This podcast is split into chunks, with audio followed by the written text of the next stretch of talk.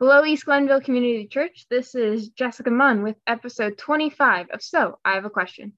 Uh, today we're talking about a uh, Palm Sunday teaching. So this is Sunday, uh, April 10th, 2022. And uh, hi, Mitch. You're here. Hey, how you doing? I'm good. And How so. Jessica, I have a question to start off with today. Yes. Is so I did kind of the Palm Sunday story and went into a lot of detail on on some of this, and I'm sure you've heard Palm Sunday sermons in the past, and Yep. a lot of us have. Was there any of the details that were new to you, or like, oh, I'd not heard that before?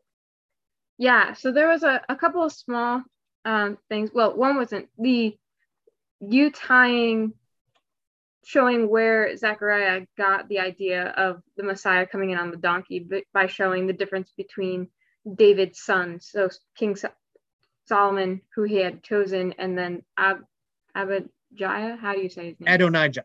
Adonijah. Um, and so like the difference of Solomon coming in riding on a donkey and Adonijah coming in on the war horse type of thing. Uh, Right.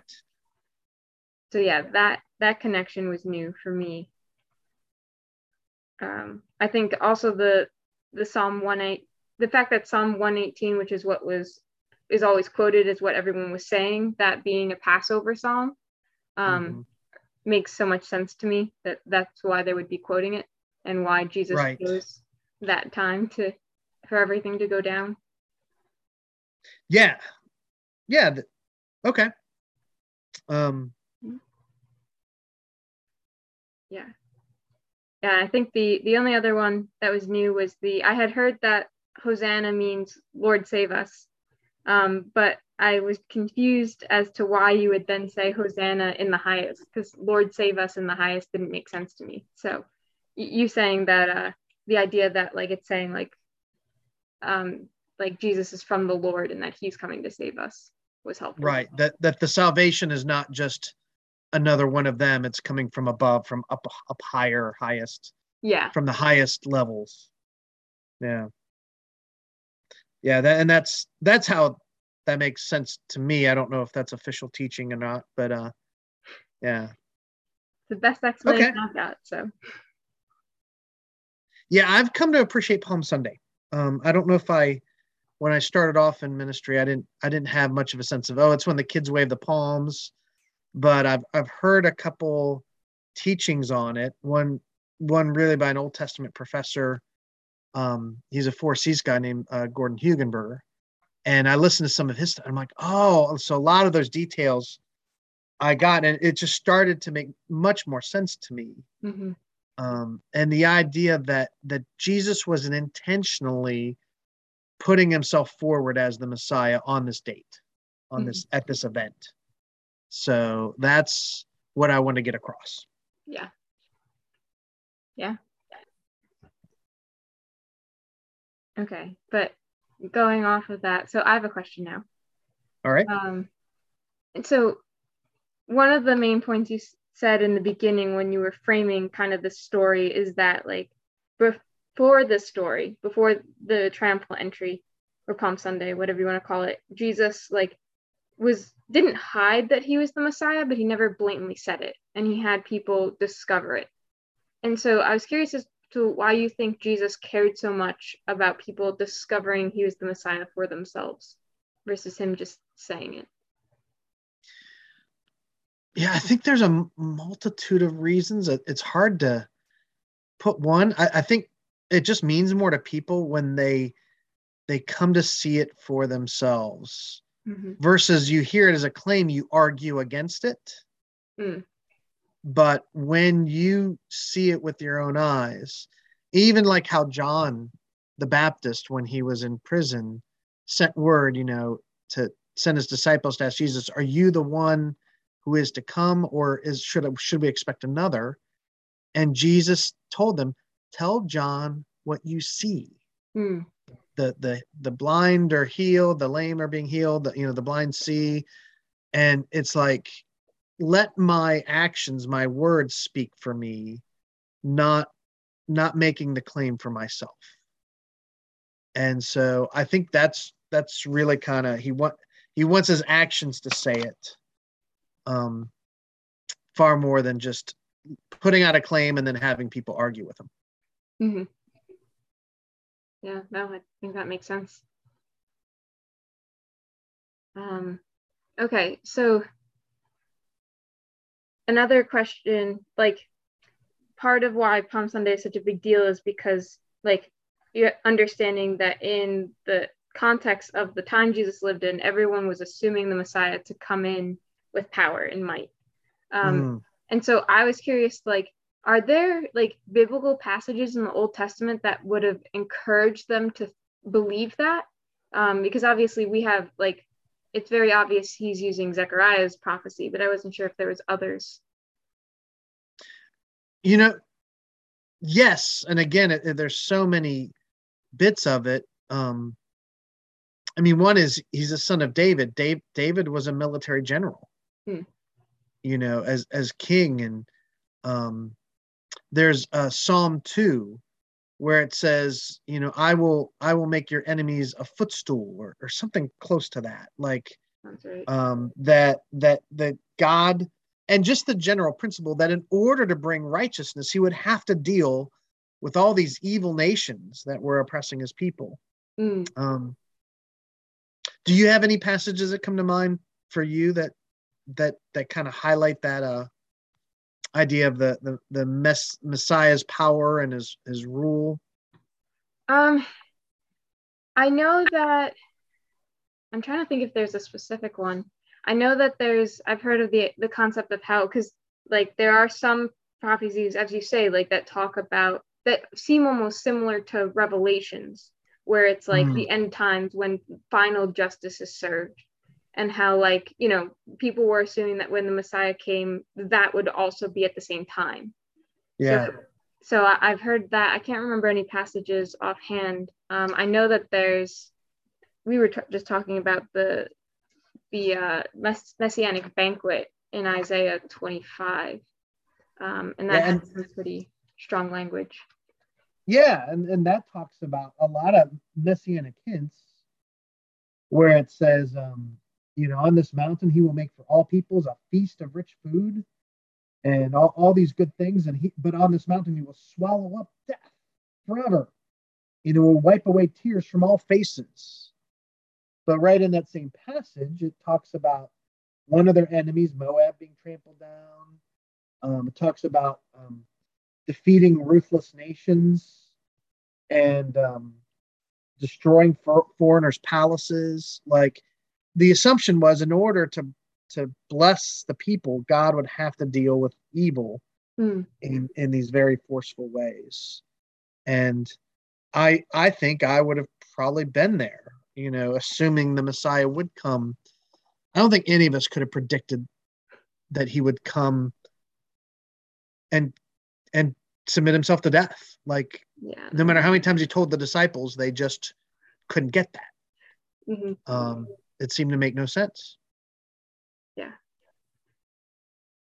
You know, yeah. How does think, how does dying on a cross win you a victory? I don't get it.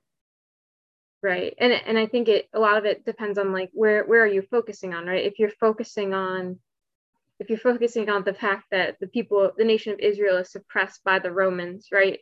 And kind of the like, well, we're being oppressed, therefore, like it's the oppressors who are the ones who need to be dealt justice yeah. Gene, jesus looked at the heart and said like sorry all of us like oppressors or the oppressed we all need a heart fix. Um, right.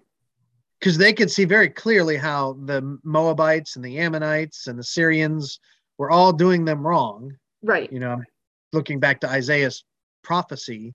And so that if god is going to bring righteousness obviously he's going to deal with them. But very few of us none of us really can look at our own hearts and say, oh, yeah, if he's going to deal with evil, he's got to deal with me because mm-hmm. I have it here too. And that, that's the insight that I think the gospel brings. Yeah. So part of this is slipping into what I'm talking about this coming Sunday. Like, how does Jesus' death fix things? How, how does that even make sense? And um, yeah.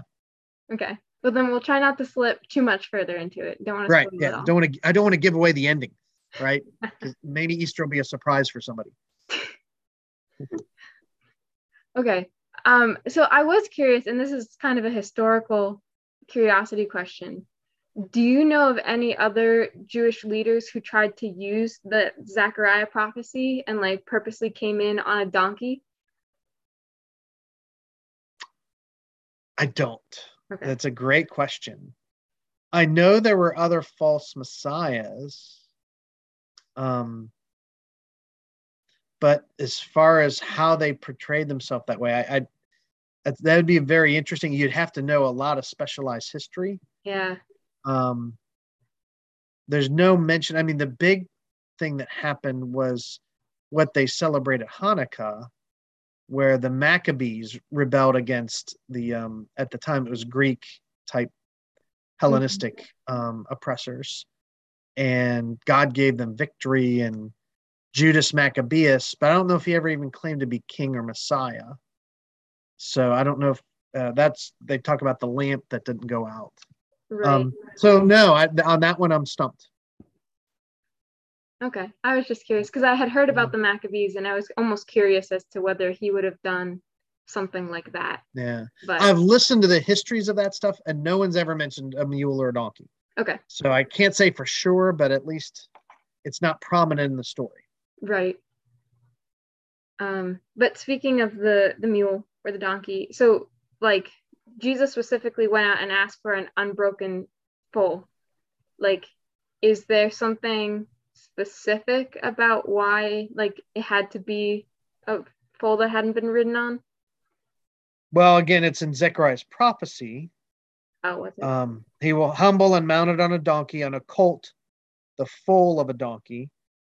And and so I think the idea that it had not been ridden before, hmm um, in I guess I think in the minds of people that would have a different sense of.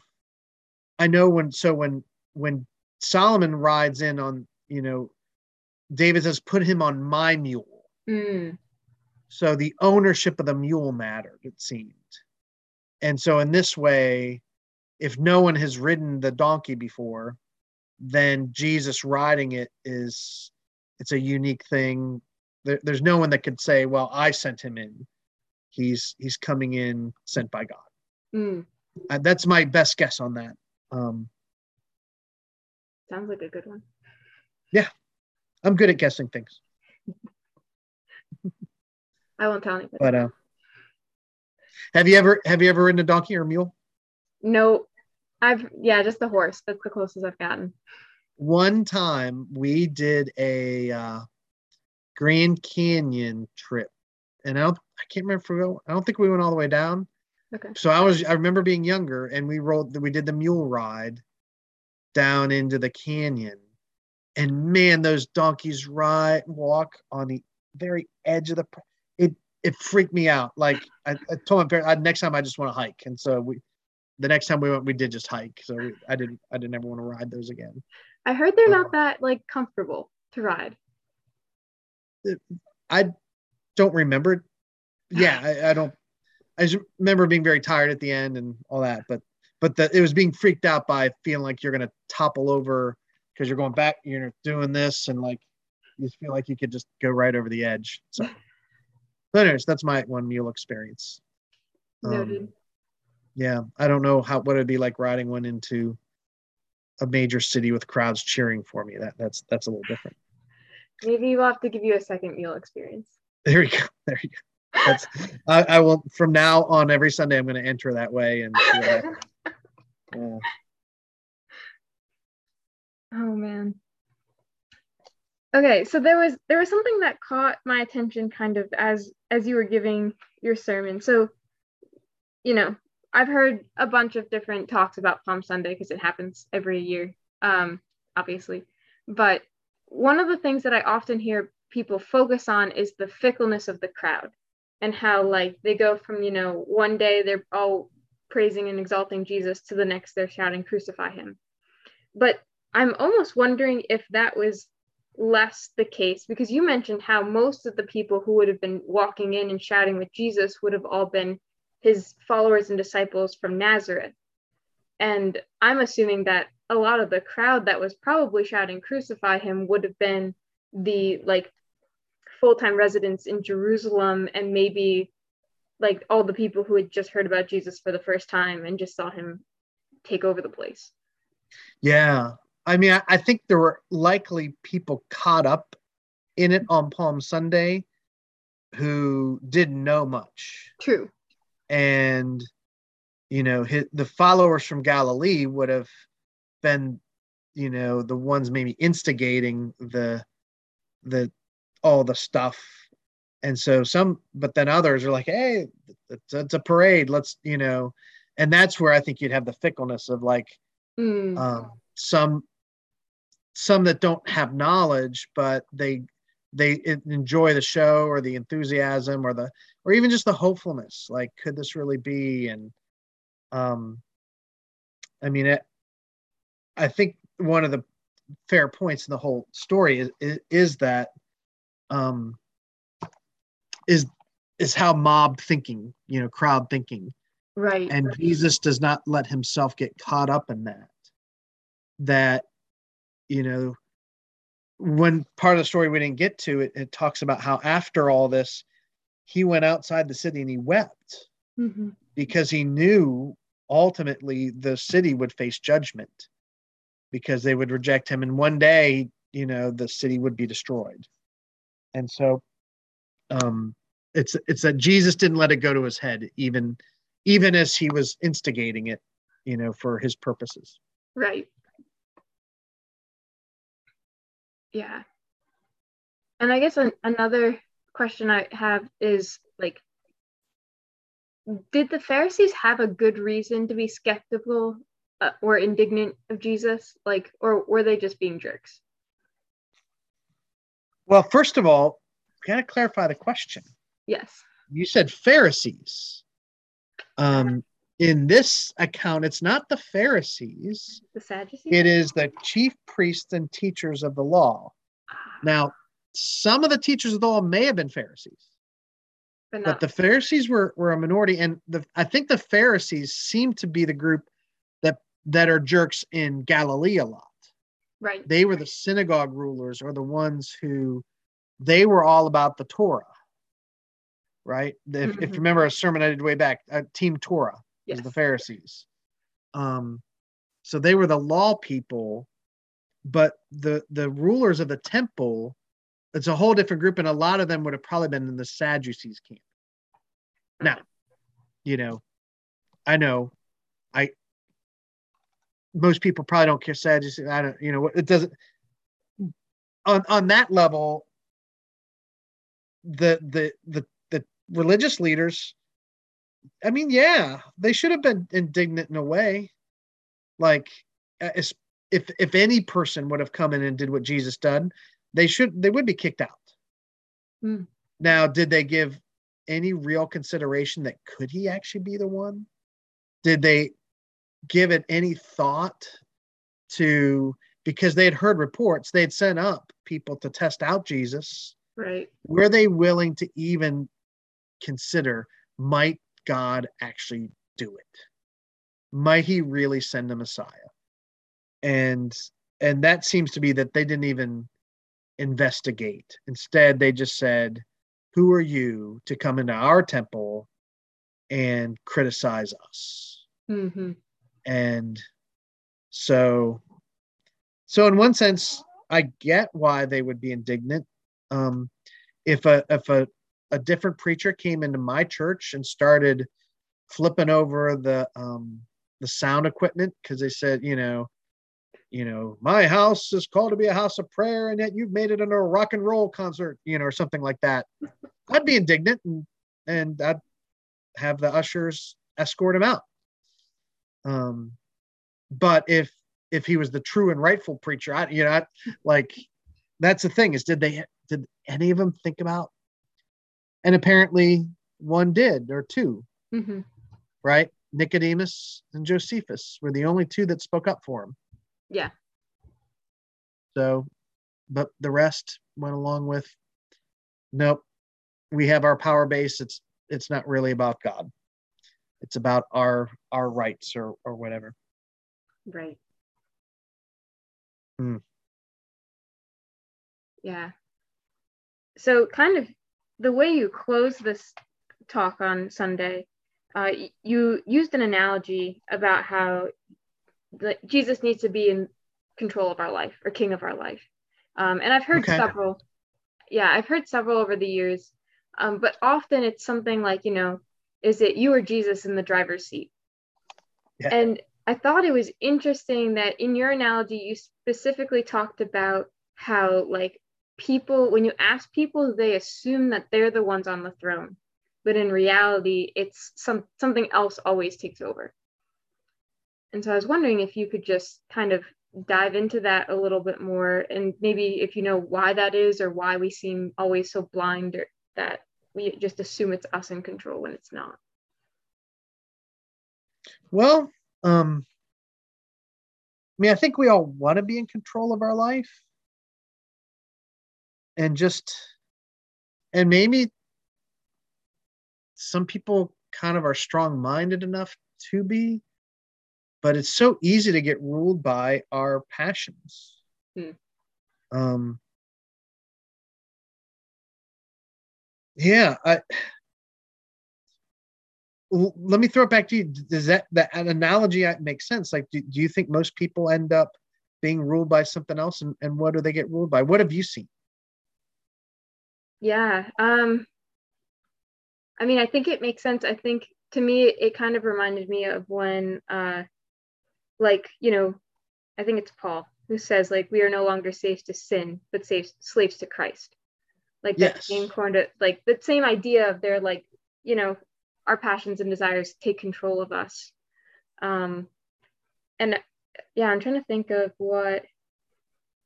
I mean, there's you know, there's the the typical stuff everybody thinks of of like you know looking for comfort and prosperity, um, like either financially or just like you know trying to find the perfect life type of God. Uh, sorry, the perfect right. life type of thing. Um, yeah so I, I think of how there's a great book called The Firm, and they made a movie of it, and it's it's about a lawyer who gets hired, young lawyer out of college, gets hired into this great firm, and he's making all kinds of money. Mm-hmm. And they they ply him with all kinds of things that he's comfortable. He a house, his wife is happy, and only later does he find out that he's working for the mob. And the idea is that they get you such that you're so used to the lifestyle and the luxuries that then you can't make a change. Mm-hmm. and so that and next thing you know you're you're part of the you're part of the whole corrupt system. And i think that happens in a lot of venues mm-hmm. right? You you get used to all that stuff and and you can't it's hard then to to quit it. So it, it in the end it, it rules over you not you over it. Yeah. And um so and whether that's you know it might be comforts and but just could be your drive. You know i will get to the top. I will you know i and then you break all your relationships. What it comes down to is no matter what it is we end up being very bad kings of our own life. Yes. we we mess it up.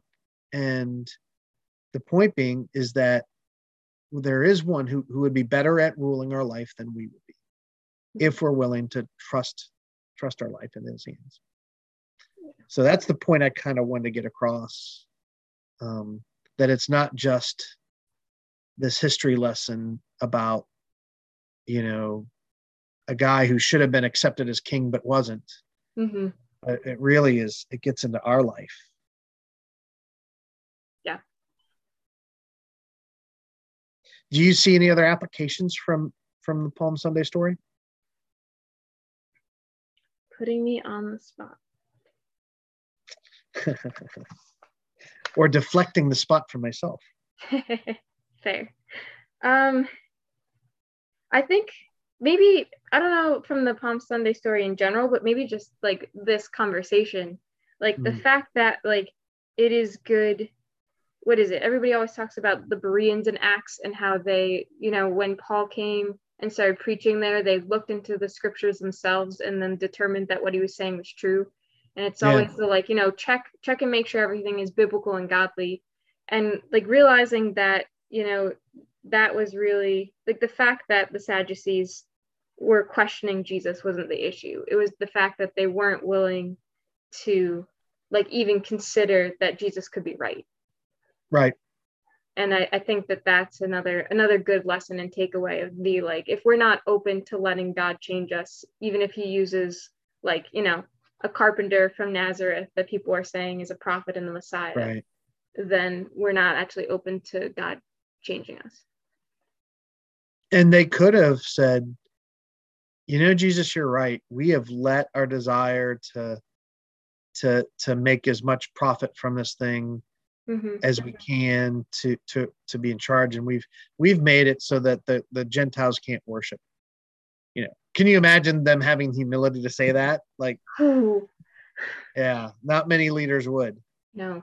Um so so yeah I, I think it are we willing to be challenged on things? And um that's a sign of whether we're wi- willing to hear from god hmm yeah interesting Yeah. hmm. so i have another question Yep. how many of the superhero aliases could you name did you do you know any of them I, I- I, I know your movie watching is much much more limited than mine. I knew some of them um Yeah, if you don't know who Clark Kent is, then you Right. Yeah. Yeah. No. Peter Parker, Clark Kent. Um. Oh, of course. See, I'm just bad at names in general too. So it was like you know, Batman, Superman, Spider Man, like the very stereotypical, very well known ones I could get. and. I specifically picked some. Like I don't know how many people know Scott Lang as Ant Man. If you watched it, maybe you'd. re- Yeah. but even if you watched it, you wouldn't remember it because it doesn't. Yeah. Yep. And I, I would have, uh, if I hadn't looked it up, I'd have never known Arthur Curry was Aquaman. That was, that was intentionally meant to get people. Mhm. Oh, and I did get Mr. Incredible. So Oh, you knew that one. I knew that one. Okay, see, there you go. I thought everyone would, all the kids focused on DC and Marvel would they wouldn't think of one outside the box, but Yeah.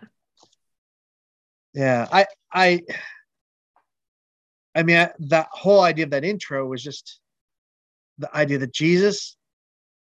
There was definitely a shift hmm from you know downplaying even his miracles to now all of a sudden for the first time he accepts the adulations of the crowd hmm right you see that it, this is done on purpose in this final week Yeah. um and the, i mean the question i have is was jesus basically trying to spur his own crucifixion. That that seems to be an interpretation like he he entered in a way that he knew would provoke hmm the the religious leaders. And Yeah. like if he would have entered more in a different way would that have done it? Yeah, because I mean, there was it wasn't the first time he had been in Jerusalem, right? Because he had gone previous feasts, right and he, Yeah, he and- entered differently, or said he wasn't going, and then would just show up secretly, right yeah he he came in kind of more normally right? in times past um Yeah. but so this this is the first time he he made an entrance kind of a thing Right. Yeah. No, I, I think that I mean he Jesus is the first one who would always say, like, my time has not yet come.